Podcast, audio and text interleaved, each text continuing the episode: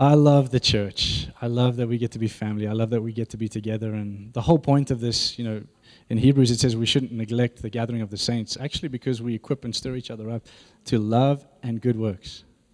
And so when we get together, we're stirred to love one another, to love the Lord, to love others, and also that there's righteous deeds that come from the body because we're in His righteousness. So we have an expectation that these times, I always like to picture it as the war room on the earth. It's like the war room of heaven on the earth, because how many of you know this isn't church? This is just an expression of it. But actually when we're together in the week, in the homes, and as we're meeting uh, in coffee shops and whatever we do, um, it's so beautiful to know that there's an expression of the body of Christ being lived out every day wherever we go.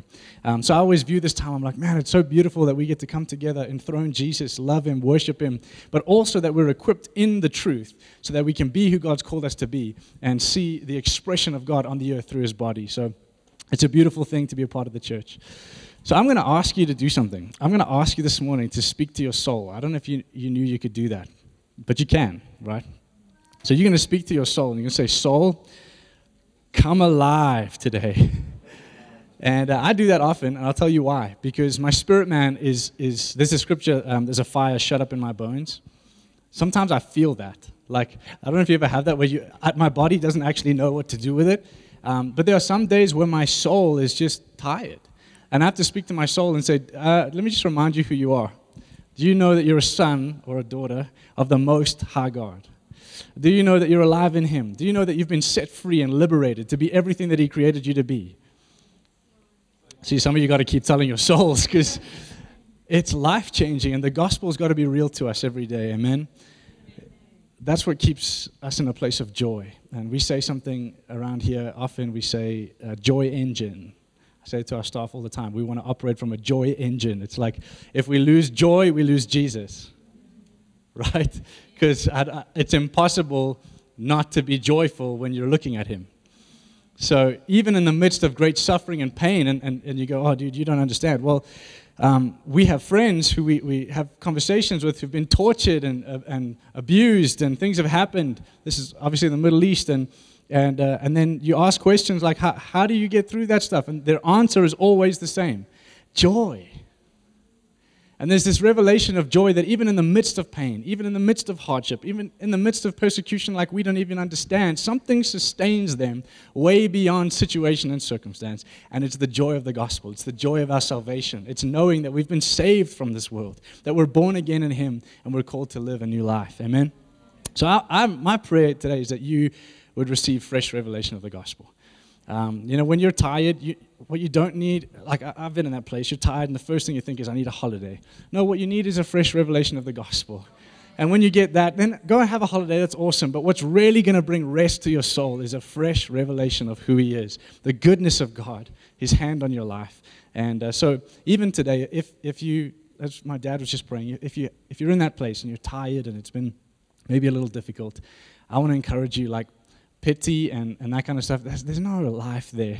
Life is in is is in allowing the revelation of Jesus to be renewed and refreshed uh, by the Holy Spirit in your heart and in your life. Because you know what happens? You realize that all that stuff died in the grave and that you were raised to new life in Him. Amen? Well, I think it's quite exciting. So, there's two things on my heart today. But I think I'm going to start somewhere. We'll see uh, where we go. But uh, with our team preparing uh, for Turkey, I uh, got excited because we've, we've had some great conversations uh, in the past week. And I've been having some private conversations with the guys over there and just stirring my heart. Because uh, if you don't know, a lot of what you read in the Book of Acts happened in uh, modern-day Turkey, what's now Turkey. And uh, we'll be taking our team to Ephesus, or the ruins of Ephesus, um, and to Izmir, which only one hundred years ago the name changed. It's actually Smyrna. Um, and so what you read about in the Book of Revelation, uh, that letter to Smyrna, we're going to go there. Um, and I'm excited because I believe that the Lord's going to just begin to stir the dream of God once again uh, in us as a house, to begin to, to carry His heart. But um, as we've been preparing for this, Uh, I don't know if you knew this, but uh, the Apostle John, his his grave, tradition and, and history suggests, and, and there's a lot of evidence towards this, that his grave is is there in Ephesus. Um, and uh, and there's incredible stories Uh, not only his grave, but also the house that him and Mary, the mother of Jesus, lived in. Uh, and there's so many stories of people going to his grave or going into this house and being healed. That's that's crazy, right? That's that's wild. Um, I mean, we're what two thousand years on, and people are still walking just on the ground or the area where these people were. Now, it's not to elevate these people, but it is certainly, I think it stirs something in my heart around what they carried. And uh, and so if you go into this home, there are crutches and wheelchairs and things on the walls, apparently. Mama Krista probably could tell you more. Um, but uh, because people walked in there and got healed. And so I was just praying, and I got excited about that. I, just from it, like a kid, I just I was like, man, I'm going to go and see these places, and I'm excited. And as I was preparing for today, last night, I felt the Lord uh, say something to me as I was falling asleep, and it, it kind of shifted things for today. Um, he said this, he said, Connor, what do you think John saw? And this is happening as I'm falling asleep. He goes, what did you think John saw? And, and I was like, well, he saw a lot, Lord. I, you know, I was like trying to think, I'm like, what do you mean? Like, what are you trying to say to me? And the next thing, I'm trying to fall asleep, and all I'm thinking about is, wow, here's this young man, um, historians and theologians would say they believe John to be the youngest of the twelve. Here's this young man who some would say he was a follower of John the Baptist, him and Andrew at first, that when it talks in John about the two disciples that uh, followed him and then saw they met Jesus and then followed Jesus, some suggest that John was one of them. And if he was, it would be really interesting because he was following John the Baptist, understanding this message of repentance, and something was beginning to shift, and John the Baptist was beginning to prophesy that there's coming one greater than I. And, uh, and John was preparing the way for the bridegroom king, right? And so can you imagine if, if you're following, think of Andrew and, and, and potentially John, following John the Baptist, hearing this language of the Messiah's coming, and we're preparing the way, and, and, and what it looked like is a life that was completely separate from society and from the world. Right? So the model that they had around this language of Jesus is coming or the Messiah is coming was a man who cut himself free from the things of this world and began to live a life consecrated unto him. And uh, and and he was pretty pretty weird, right? And wild. I mean, he ate locusts and things. So, but he's this forerunner, and so they follow this forerunner, and then and then in First John, we might go there in a second, or John one, sorry. Uh, We see that, that Jesus comes, and, and John's pretty much, John the Baptist has said, this is the one. This is the one I was talking about. This is the Messiah. And then the, the two disciples ask Jesus this question, where are you staying? Where are you dwelling? I like that question. So for me, I was going, okay, hold on. John's journey, could, John the disciple, his journey started potentially, a lot of theologians would say it was him, around a question. This is the Messiah. Where are you dwelling? Where are you staying? That's we. That's where we want to be, right? And so I began to think, okay, so here's John the disciple. He sees Jesus. He asks this question. Jesus eventually, you know, calls him to follow him, and he follows Jesus. Now he's walking with the Lamb of God. He's walking with the one who John the Baptist prophesied about. He's beginning to see signs, wonders, and miracles. And then he begins to build this relationship with Jesus because he's he's starting to understand the heart of God through Jesus, right? He's the one who calls himself basically Jesus' favorite, you know, like the one that Jesus loved, as if he didn't love the rest. It's like he, he there was something he was catching around the heart of the Father through the Son for him, okay? And so he's walking this, he begins to see these signs, wonders, miracles, and then there's this moment where uh, him and, and Peter and James are taken up with Jesus, and he sees the transfiguration. He sees Jesus go into this realm of glory, right? I mean, I, that's wild. Again, like I just I always remind myself, stop reading the Bible like it's a fantasy story. Just put yourself there for a second. You go, okay, cool. Three out of the twelve are invited to come up with Jesus. You get up there, and the next thing, he's taken into this glory realm, and you're seeing Moses and Elijah, and, and there's this, this glory prophetic picture of what he's about to do. He's fulfilling the law and the prophets, and, and, and now you see him in glory, and he doesn't look like a normal earthly man anymore. Now he's radiant and shining. And then the next thing, you hear this voice of the Father speaking over, this is my son, listen to him. And, you know, and I love Peter. Peter's gutsy, right? Like, I don't know about you, but most of us would just be like, dude, keep quiet and watch, right? But Peter goes, we should build some tents. Let's build three tents and let's let's do something for God. And, and I'm going, okay, but what did John see. Now I'm going, okay, that was Peter. Peter's response, I kind of feel like Peter sometimes. You just end up saying things, and then afterwards you go, that was silly. But I look at John, I was like, what was happening with, I think John was getting wrapped up. He's the youngest of the twelve. He's, he's beholding something. I can guarantee you what was going through their heads was like, oh my word, we get to, we get to see this. Why us? Why th- the three of us were invited to come and behold this. And Jesus says to them, don't say anything yet. Don't tell anyone, don't tell anyone what you've seen until later. So they come down that mountain. They don't even tell the others yet. They're processing this like, oh my goodness, I just saw the King of Glory. Okay? So again, what did John see? Again, more miracles, signs, wonders. He begins to listen to, to Jesus' parables and his teachings. And something's happening to the heart of John. And I love if you read his, uh, or the Gospel according to John, it's different to the others. It's the same kind of stories and accounts, but I don't know if you know this, but there are seven miracles and seven I am statements from Jesus that John highlights. Seven, seven in his Gospel. And if you've been in our Bible study, how many times are we seeing seven, seven, seven, seven in the Book of Revelation? Same writer. So, so John is getting wrapped up in the man Jesus. He's starting to get a vision for God. And he writes this, and and, and then he's in, he writes out the upper room discord, and, and you see he remembers details and things about what Jesus said, teachings, and Uh, and I like this about John. I, I, the way he remembered it moves me. If you read John fourteen, fifteen, sixteen, seventeen, it's like, wow, you remembered you remembered this. This is this. John was so intentional about the words of Jesus. He was so uh, focused on listening and receiving, and that's why he, he was beginning to catch the heart of God. I'm leading to something, so just follow me here.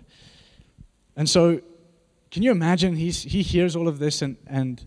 You know, there's two disciples when Jesus gets arrested and, and he's going to be beaten and crucified. There's two disciples that actually follow him sneakily, but they follow him. One is Peter and the other is John. And uh, so we know Peter, he's the one, the story kind of amplifies his, you know, he follows Jesus and then he denies Jesus three times and we all go like, ah, Peter. Um, but it's funny that John was the one at the foot of the cross with Mary, right? And so again, I go, what did John see? John's, John's at the foot of the cross. He's beholding the Lamb of God that he's been following. First question, where do you dwell? Where do you stay? He wanted to just be with this man. He's been on this whole journey, and now he finds himself at the foot of the cross with the mother of Jesus. He's looking at him. He witnesses Jesus being pierced in his side, blood and water come out. I just want you to, I'm asking you to get a grip here of what John saw. You get me? I'm just, I'm telling you what God did in my heart last night. So I see, I'm picturing this, and then I, I, I'm like putting myself in John's shoes, and then Jesus turns to John, and he goes, "Mother, behold your son, son, behold your mother." And we've always told that story in the context of Jesus really cared about his mom, and amen, like I believe that. Jesus really cared about his earthly mom, and he was saying, take care of my mom, right?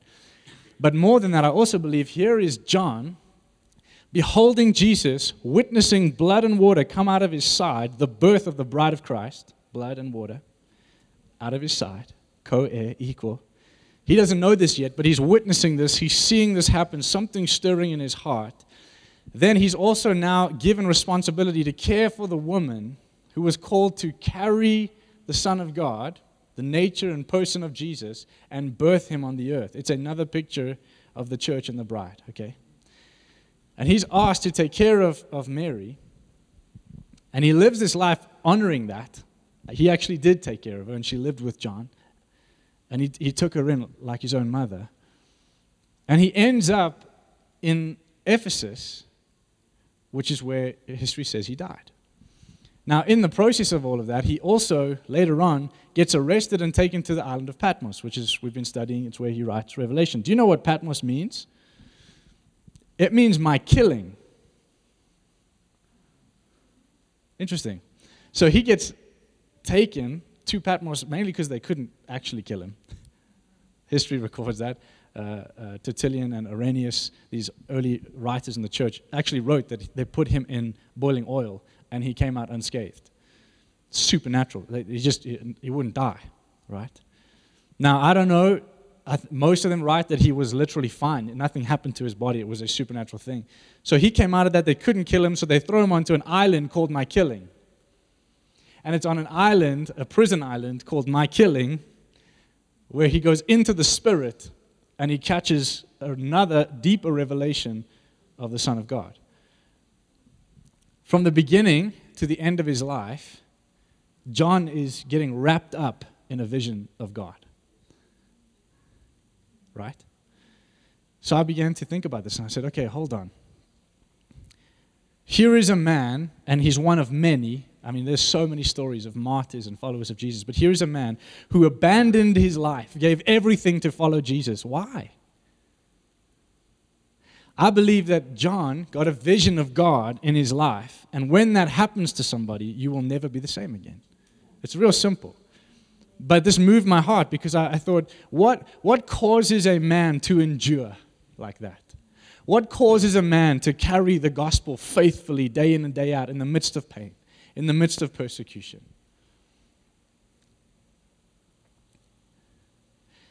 Because they they they, they reckon that the, the epistles uh, that he wrote, the First John, Second John, Third John, uh, and the Gospel of John, he, he wrote them in Ephesus.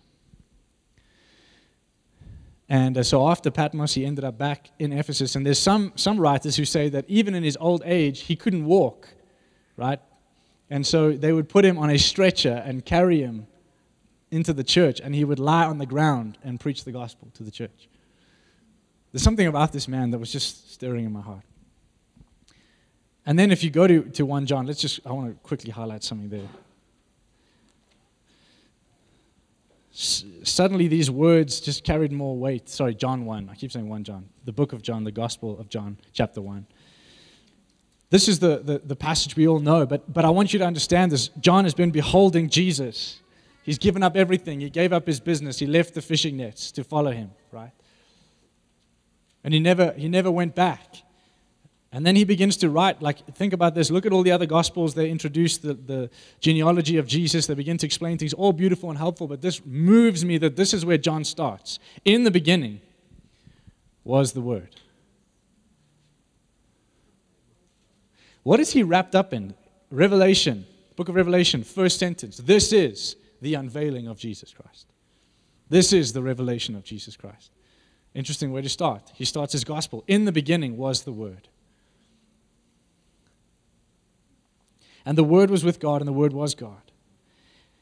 He was in the beginning with God. All things were made through Him, and without Him nothing was made that was made.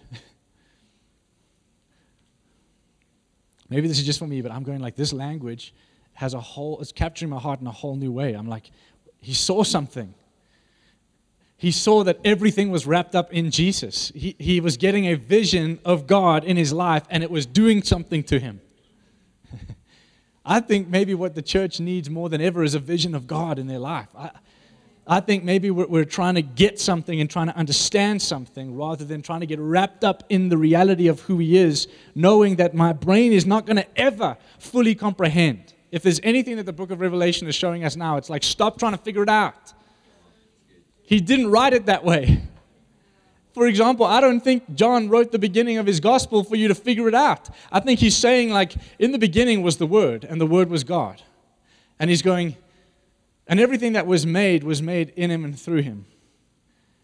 And so this is not language that goes, ah, that intellectually makes sense on how God did it. This is like, this is the wonder of Him. This is, wait, wait, He, He was there in the beginning. He is the fulfillment of the dream of God. He is the master plan of heaven. He is the mystery of the ages. He is the fulfillment of God's dream. I don't know if, you, if this is it's like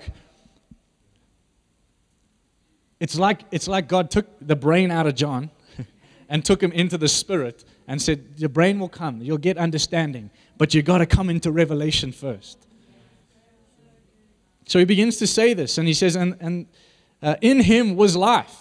And the life was the light of men. Now, you've heard too many sermons, right? And so that's why this is like normal language to you. But picture writing this or reading this for the first time. Just think about that. In Him was life.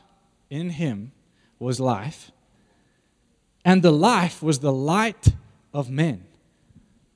Now, he's going back. I'm telling you, John is seeing the beginning. He's seeing the end. He's seeing the middle. He's going, the whole thing is Him.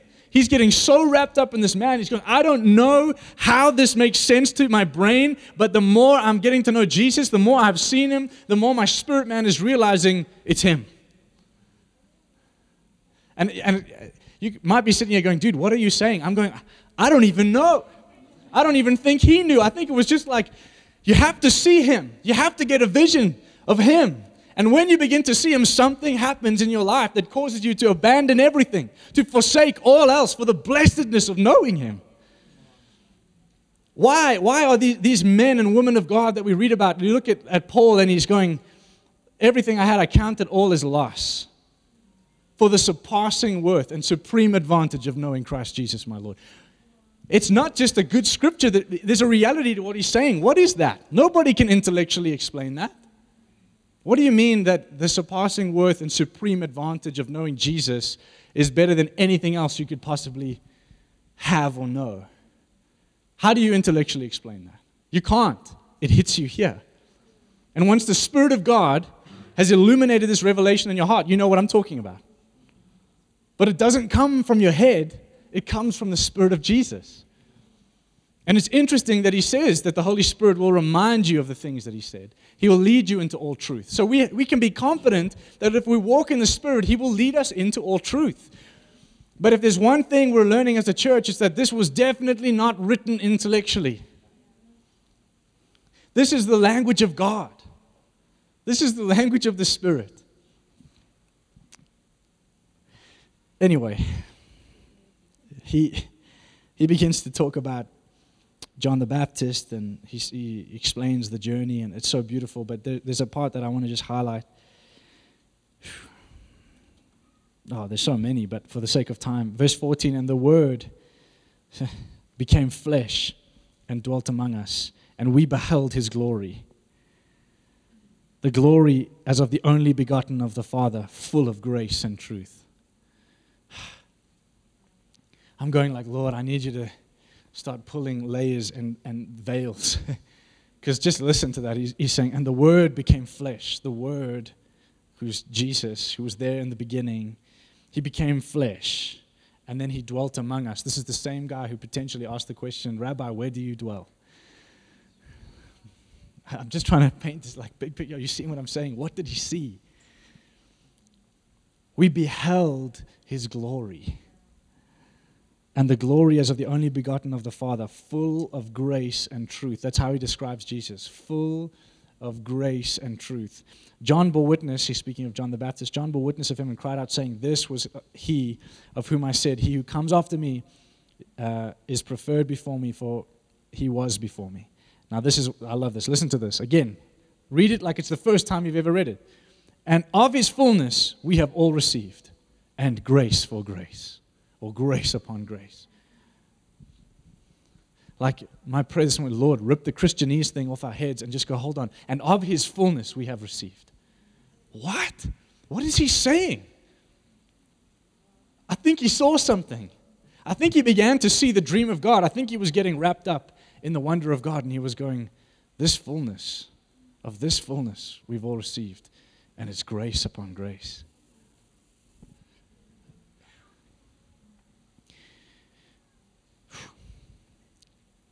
For the law was given through Moses, but grace and truth came through Jesus Christ. No one has seen God at any time. The only begotten Son who is in the bosom of the Father, he has declared him. What is he saying? He's going like, no one has seen God up until this point, but now the only begotten Son, he's become our vision of God. He's declared him to us. Jesus said, if you've seen me, you've seen the Father. What did John see? I don't think he saw a ministry. I don't think he just saw signs, wonders. I don't think he just saw a prophet. I think he saw the Son of God and beheld him in his glory and began to catch a revelation of the dream of heaven. It's interesting to me that none of them who followed Jesus, none of them went back to what they were doing before. Not one. Not even Thomas, who gets a really bad rap, but he died as a martyr for Jesus. He was wild. And I go, hey, he touched the holes in, in his hands on the side. Like, what did they see? You know, because here's the interesting thing. Like, I don't know whether they kept all the fish, but when Jesus called them, you know, the encounter was the the net got so full that the boat started sinking, so much fish. And then Jesus says, come follow me. And it says they dropped the nets. So I don't know, maybe they kept the fish and used it to support them for the next three years. That's a valid point. Maybe they didn't. Maybe they had the greatest business breakthrough in their life and they left it behind. I'm not saying that, I'm just suggesting. I'm going, hey, what did they see? Because can you imagine if they, if the perspective was what Jesus can do for me? I mean, come on, you just filled my boat with fish. Whoa, let's not go there. I'll follow you, but I'll follow you around here, the fishing business. Because you fill boats with fish. Now, I'm not trying to be harsh. I'm just saying I see a lot of modern day Christianity in the picture I just painted for you. Jesus is, he fills boats with fish, man. Yes, he does. But they left it. And not one time in three and a half years or so were they were they in lack. But they left it. And then when Jesus ascended and gives them the Holy Spirit, it's so interesting that like their first response before they, they Jesus ascends is actually to go and fish. But I don't think they went to go and fish because they thought, well, let's go back to our business. I think they didn't know what to do with themselves. And they were fishermen. I think they were they were so distraught and processing so much that it was like, well, we know we know Jesus and we know fishing. So we don't know yet what to do with this, so let's go fish. And then Jesus meets them and goes, hey, pull in, let's have some brekkie. Let's have some breakfast. And I love that picture of Peter, like, jump out the boat, whoosh, into the water, just like, get to the shore, get to Jesus. Why? Because he, he didn't care about fishing. He just didn't know what to do with himself. He's like, oh, let's just go fishing. And I don't know what, this is, you know. And then he sees Jesus and they recognize him and he jumps straight out that boat and he's like, I just want to be with him. So what did these men see? You know, in uh, Hebrews eleven, I think, it, yeah, it is Hebrews eleven. It talks, it's the, the whole room of the, the faith legends. You know, it's like, wow, they, all these amazing men and women of God. And it talks about how they were looking for a homeland. They were looking for a city not made with hands. Now, we've been unpacking the book of Revelation, and we spoke about the New Jerusalem, that it's not actually a literal physical city. It's actually us. If you haven't been doing uh, the book of Revelation, you need to go back and do these sessions with us, because God is un- unveiling something to us as his bride. The New Jerusalem is who we are, because it, it can't literally be a cube with one street, right? There's no ways God's going to fit all his believers into a literal cube that's called a city with one street. And it's got to be the New Jerusalem is us, the bride. And so he begins to describe this. And it's interesting that all the way back to Abraham and these men and women, they were looking for a city not made with hands. They, they, there was something in them that they knew they were born for. And John saw it. Because in the book of Revelation, it says he saw the holy city descending. And he began to see this dream of God coming to life.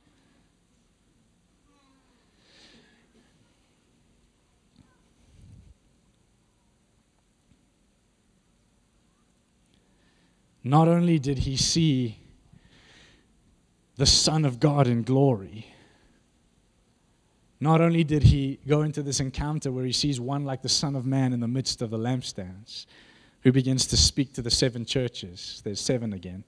Remember in his gospel, seven miracles, seven I am statements. He goes into Revelation and Jesus addresses seven churches. And then you see seven, seven, seven, so many things. So not only does he see this beautiful description of Jesus, the Son of Man, in his glory, in the midst of the lampstands, even though he's correcting and adjusting the church. Hello. He's still in the midst of them. He's writing letters saying, this is what I love, these are the things I don't like. And it's okay. Let this, he who has an ear to hear, listen to what the Spirit says to the churches. Listen to the Holy Spirit. He's preparing the bride for me. But he's still found in the midst of that church. And he sees this, but not only that, he begins to see the fulfillment of what Jesus has paid a price for. Remember, he was standing at the foot of the cross, and he watched Jesus birth it. He was in the room when Jesus came and revealed himself as resurrected Lord. He watched him ascend into heaven. He was there when the Spirit of Jesus filled the church and the church was birthed into power. And then he was on an island called My Killing. And he says, yeah, he was in the Spirit on the Lord's day. And then he began to get a revelation, a greater revelation, not only of Jesus, but also of the bride of Christ. Something happens when you get a revelation or a vision of the Son of God and the bride of Christ that will cause you to leave everything and follow him. Because suddenly, life situations and circumstances become so insignificant when you're wrapped up in this reality. Can I just say this? And I don't mean this in a nasty way. I'm saying this in love. But my concern is that because we have forgotten how to praise, when we go after breakthrough, we immediately go to our default of, no, no, no. You don't have to do that. Don't strive. Just receive. Just stay here. It's not always like that. The book of Revelation has only two responses to Jesus. One, silence, fall on your face as though dead. Then he has to touch you with his right hand and you stand up. Or two, explosive and exuberant worship. That's what's in the book of Revelation. There's only two expressions. And I think what we're learning as the church, this is, this is for your heart. I hope you take this. I think what we're learning as the church is that there's a difference between straining to get somewhere and bringing your soul into agreement with what your spirit man says that you are. There's a difference between try- trying to strive to get into the presence of the Lord and saying, hey, soul, we're in his presence. Get in line. Now I'm saying that because I can't see Paul and John and Peter and these guys. Oh, okay. I can't see them worshiping the Lord how sometimes we worship the Lord on a Sunday. I'm just being honest.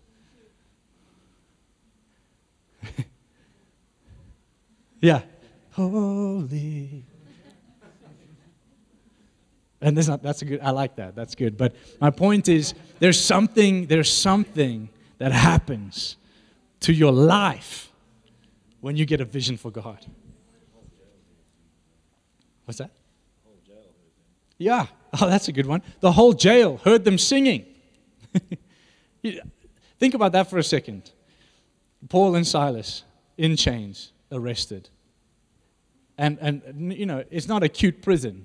Like, this is this is one of those rough, ugly, old-school prisons, you know. In fact, I, I did a study on some of them, and, you know, they used to put the worst prisoners, which Paul would have been one of them, right in the bottom cell where all the human waste would flow and end up at. So he's, him and Silas, you can picture, are probably chained in a pretty nasty, stinky, cold, wet, dark, ugly cell, and they're worshiping him, and the whole prison can hear them. Now, either you're a lunatic and you should be in a mental institute, or you got a vision of something. Your life is given to him. Where Paul can write things like, I might be chained, but the word of God is not chained.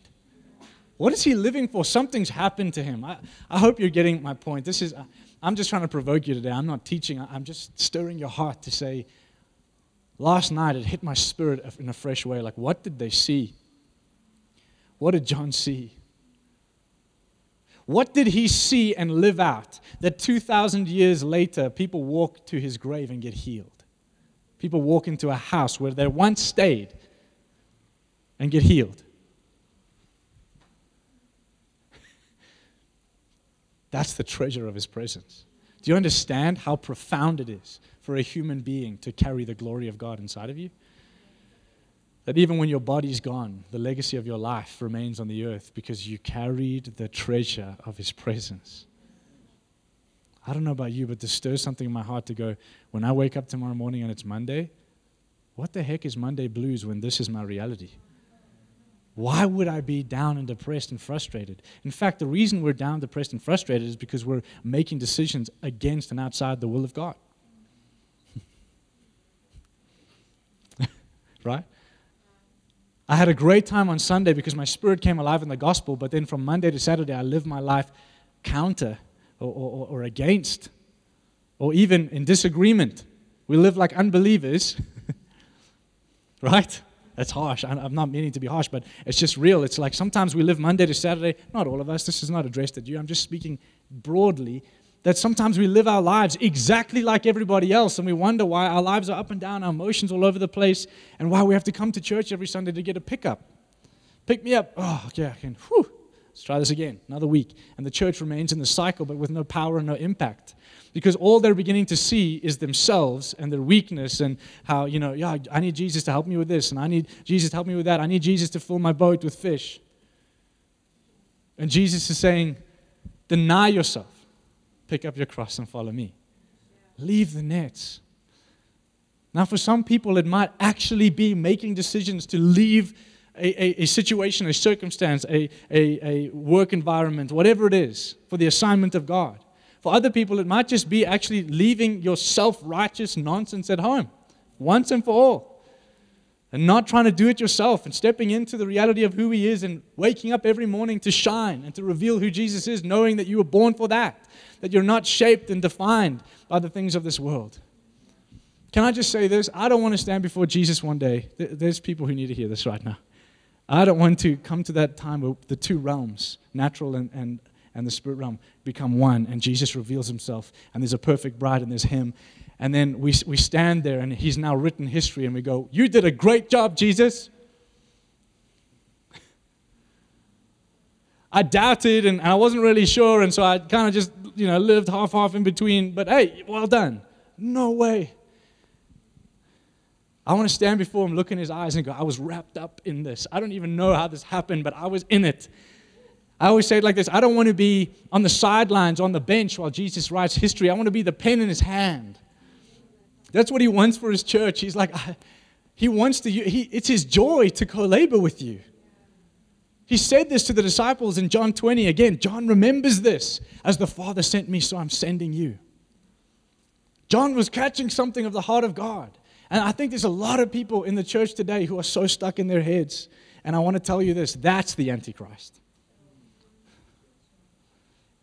If I can put it like, you need to go watch uh, this, this whole series, because what we're unveiling is this. Stop looking for an individual and realize that anything that isn't him is anti-him.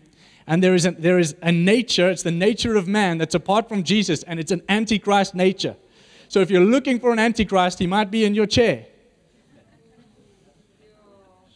But when you're born again, that nature dies, and you come into Christ, and guess what? His name is written on your forehead. Your mind is renewed. You're a son.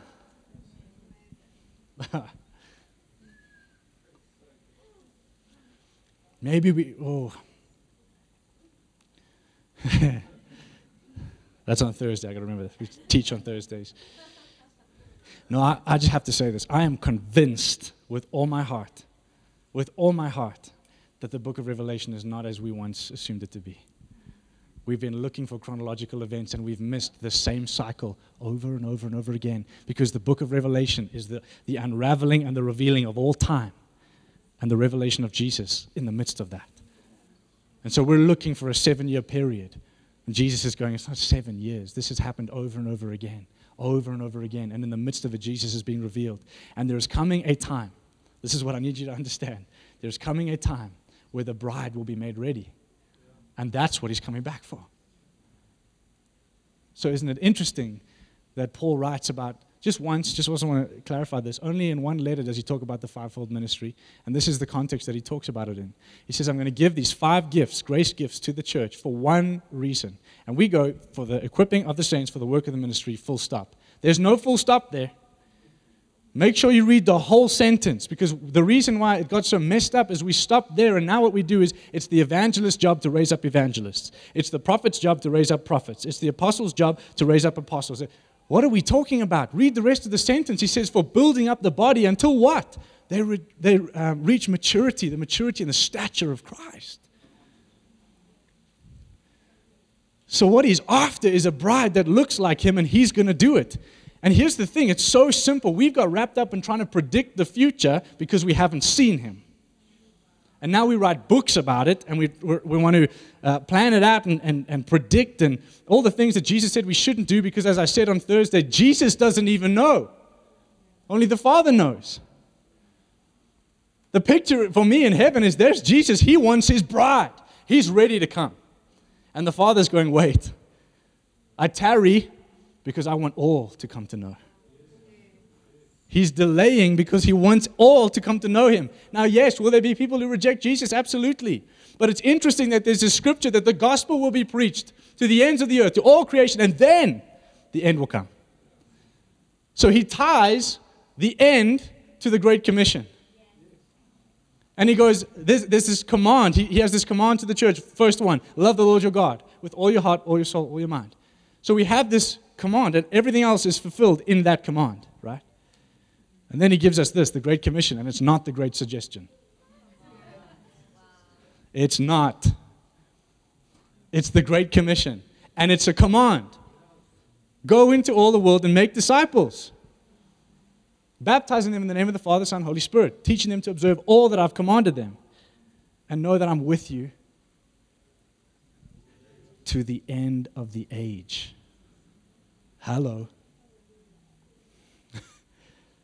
I find it interesting that Paul, John, Peter, James, none of them took time to try to explain to the church when he's coming back. All they spoke about was what to do until that day. What did they see? They had a vision of God. Stop trying to be God and submit to him and follow him. Are you with me? And so when they write these things, it, it moves me, because suddenly I go, they gave their lives to see the gospel advance to the ends of the earth. You know, if, if you don't know this, the Apostle Paul, you know, at the end of Acts, he's arrested in, in Rome, but that's not that's not the end for him. He actually gets released and then arrested a second time. And uh, very reliable um, theologians and, and early church writers and historians actually say that in that gap, he got to Spain. And there are churches on the coast of Spain to this day that have historical documents as evidence that he planted these churches, right? Now, some would disagree. I'm not even here to say what whether it did or didn't. But something stirs in my spirit to go, maybe he got to Spain, because he said in Rome, I'm heading to Spain. When I get to you, when I get to, to Rome, in Romans, he wrote this, when I get to Rome, uh, you're going to help me to get to Spain. Why? Well, to him, Spain was the end of the earth. They didn't know what was past Spain.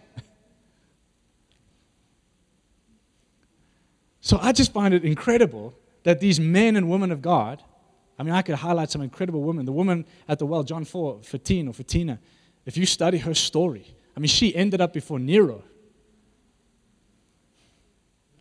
She was wild. Why? They got a vision of God in their life that they could give everything for him. So I look at this and I go, man, how does John end up in Ephesus? How does Peter and Paul end up in Rome? Uh, You, you know, the rest of the twelve, I mean, if you study where they were killed and martyred, it was all over the place, from India to Ethiopia to Libya.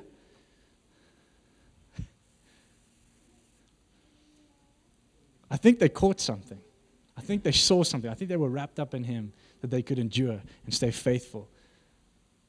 And I believe what's happening in this time is that the dream of God is becoming the heartbeat of the bride again. It's becoming our reason for existence. It's becoming our purpose. It's becoming why we do what we do. To love him with everything and to obey him in the Great Commission. That's why I can say these things with boldness, that when it comes to saying yes to nations and regions that don't know who Jesus is, you're either a giver, a goer, or you're disobedient. And you can be a giver and a goer in different seasons of your life. We've done both. And and the reality is, there are times when the Lord calls you to stay and to continue to build. There are times when he asks you to go and to pioneer. And, and you've got to listen to the word of the Lord. But the point is, God's looking for spiritual families that will take personal responsibility. And it looks like loving the kids and looking after them and looking after women, abandoned women and children. I mean, I just found out the, the largest demographic on the earth today is abandoned uh, women and children. And so a large part of the Great Commission is going to be reaching them. Hello. And so this is what it looks like. Can I just say this? I think we have to deal with our excuses because it's a matter of destiny. Are you with me? Don't exalt and justify your excuses. Allow them to disconnect you from the dream of God and then one day stand before Him with regret. Deal with your excuses now. It's a matter of destiny. Are you with me? I did not plan on going this way, but... And it's still ten to eleven. I got time.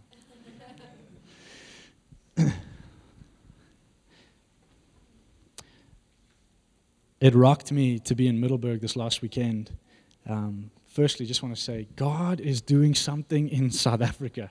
Oh my goodness. Every every new place that I'm going to, I'm going, Lord, this is this is incredible. I met... a couple, young couple who are leading this church in Middleburg. Middleburg. They're not from Middleburg. They ended up there. Just as much as God wants to send people to Afghanistan and to all these places that are intense, He also wants to send people to Middleburg and Rustenburg and Uppington and Douglas and Pofadder. And there's actually a place called Pofadder. It blew my mind. I thought my dad was joking. We were driving to Uppington, and I saw a sign. It said, Pofadder Strait. And I was like, what? This actually...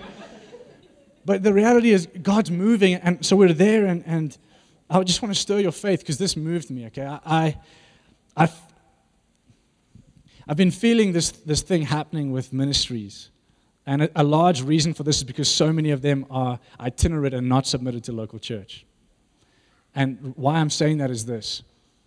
There's a pressure that comes, and I watch it come on these different itinerant ministers where they stand up to speak, and the expectation is you need to start praying for people, and the fire needs to fall.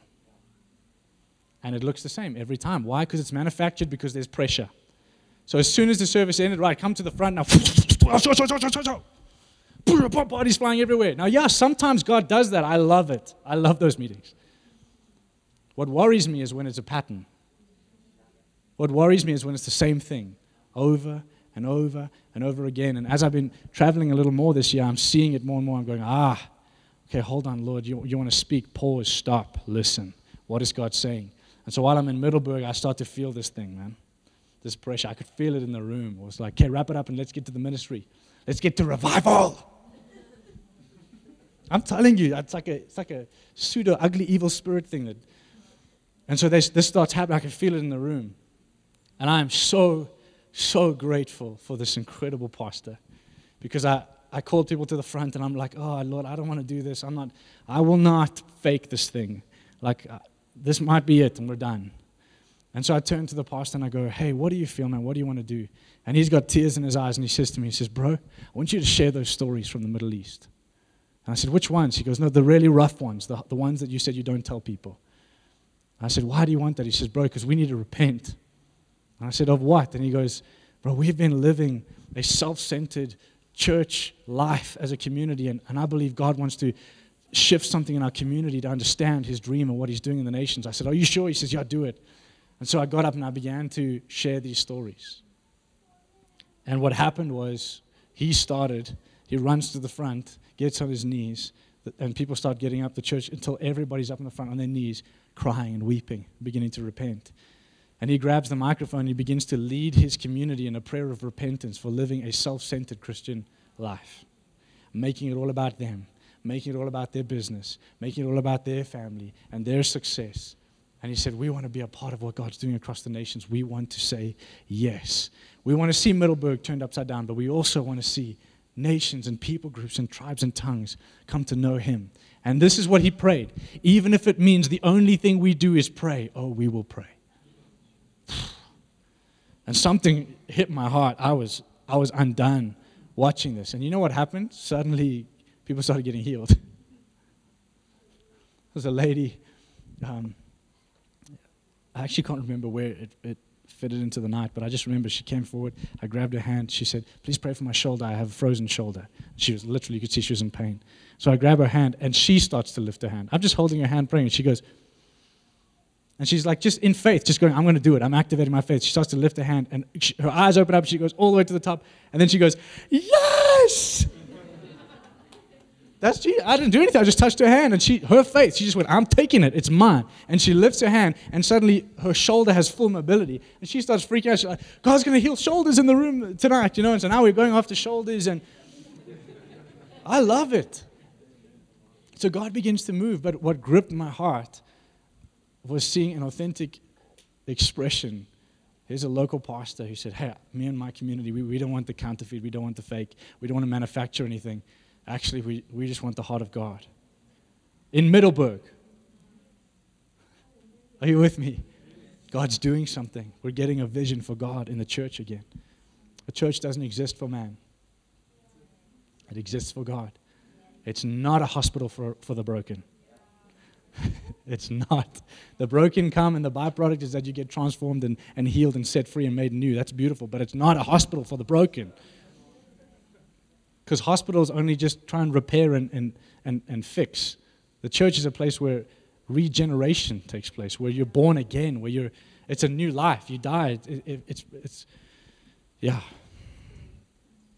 So this stirs my heart, and, and I, I'm sharing this with you because only you can steward your yes to Jesus. And I just want to say this. It actually means something to say yes to Him. It really doesn't. And my concern is that, you know, the grace of God is so radical and wild. We've been preaching on it. You need to go and listen to all those sermons. But we've been talking about how radical, how outrageous the grace of God is, that you could you could literally still be stuck in, in, in sin, and God still looks at you and sees Himself. It's that good. But there's nobody who has beheld God and stayed the same. The grace of God in its purity transforms us. Are you with me? If it's a message that allows us to stay the same, I, all I do is encourage you to say, maybe you didn't get the full message. Because it's not just a message that saves. It's also a message that transforms and empowers. Because I just want to say this real clear. The Apostle Paul, who theologians would say, they call him the champion of grace. Because of the revelation. I mean, if you read Romans, it is a masterpiece. A theological masterpiece in how he communicates the grace of God. And yet here's a man who goes, the Holy Spirit told me that in every city, beatings and imprisonment await me. And the grace of God empowered him to say yes to suffering. See, because you've got to be real careful. You take a false prosperity gospel and try and mix it with a diluted grace message, and what you get is perversion. But the purity of the gospel of His grace does something to your life that causes you to say yes, no matter the cost, because it's not a cost anymore. It's a cost when you get born again. Just so you know, there is a cost. It's giving up your own life, dying to yourself, which happened two thousand years ago on the cross, receiving that death, and also receiving the resurrection life, so that you come into newness of life, Romans six says, habitually, day by day. And now, your purpose for living has changed. It's not comfort. It's not success. It's not understanding. It's the dream of God. And it's the dream of God even when you don't get it. How do you say yes? Like, I'm just being real. There are times I've been in the Middle East, and I, there are days where you go, why am I here? I paid all this money to be here. That's what goes through my head. I paid all this money to be here. I want to start praying for some people, man. And God goes like, go wash their dishes. Just go love them. Just go sit with them. Go listen to their stories. And then suddenly God begins to move. And, and then you see God do amazing things. But that the whole point is His dream.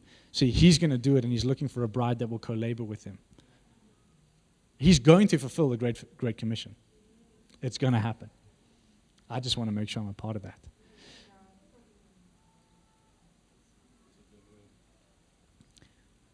What if it's us?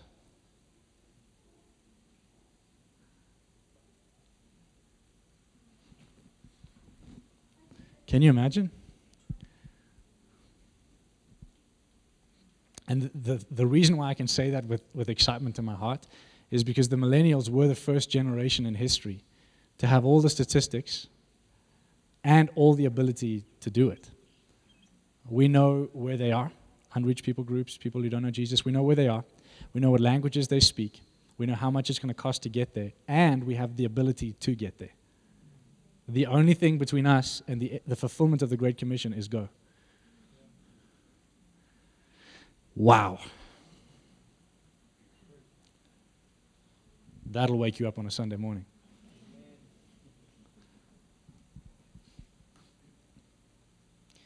And I say this also in this context, and I think it's important to clarify. We've got to be real careful. I'm seeing it now. We're training teams, and, and yeah, they've, especially our, our students, they've got it quite tough, but, but there's more coming, especially for the Turkey team. You don't know it yet. Brace yourself. But we've got to be real careful of this Western fantasy idea of missions. It's a self-centered perspective on missions, and it is not the gospel. It's not Him.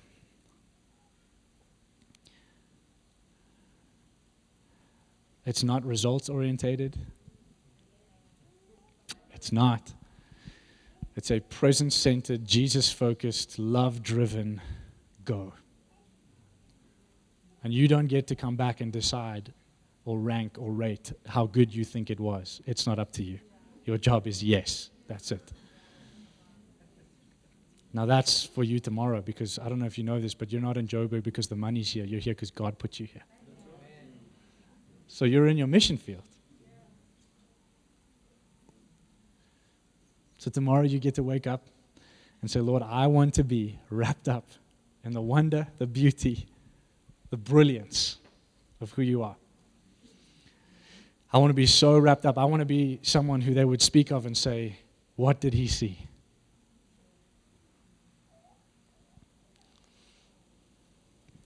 Yeah.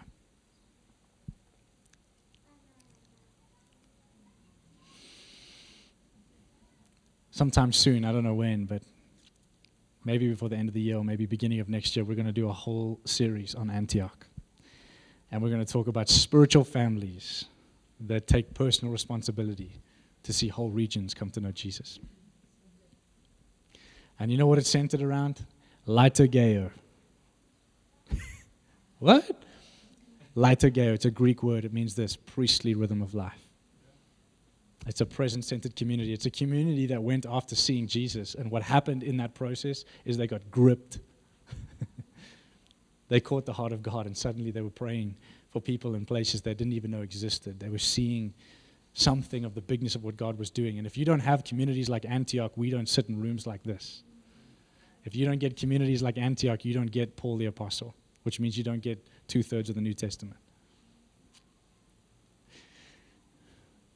If you don't get Antioch, you don't get Ephesus, you don't get Rome. You don't get us.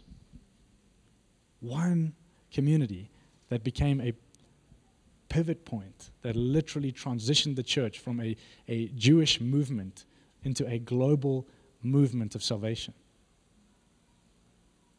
We're going to dive into that. I'm excited for that. So some of you, what, what the Lord's doing is he, he's just, he's like stirring your heart again. He's lighting you up. He's reawakening your love for Jesus. Um, I think there might even be some of you that are like, whoa, I don't know if I've, if I have, have that perspective or vision. And maybe today your heart's been gripped to go like, Lord, I want to see you. I want to know you. And he's so faithful, man. I, you know, it's interesting that his only instruction was to wait for the Holy Spirit. Like, don't do anything. Wait. When he comes, begin. And when they did wait for him and the Holy Spirit came, everything clicked into line. And suddenly you got guys like Peter who, you know, a couple days earlier, a couple weeks earlier was literally broken and completely, his identity was shattered, to a couple weeks later filled with the Holy Spirit, standing up and preaching the gospel, and the church is born. That's the difference that Holy Spirit makes.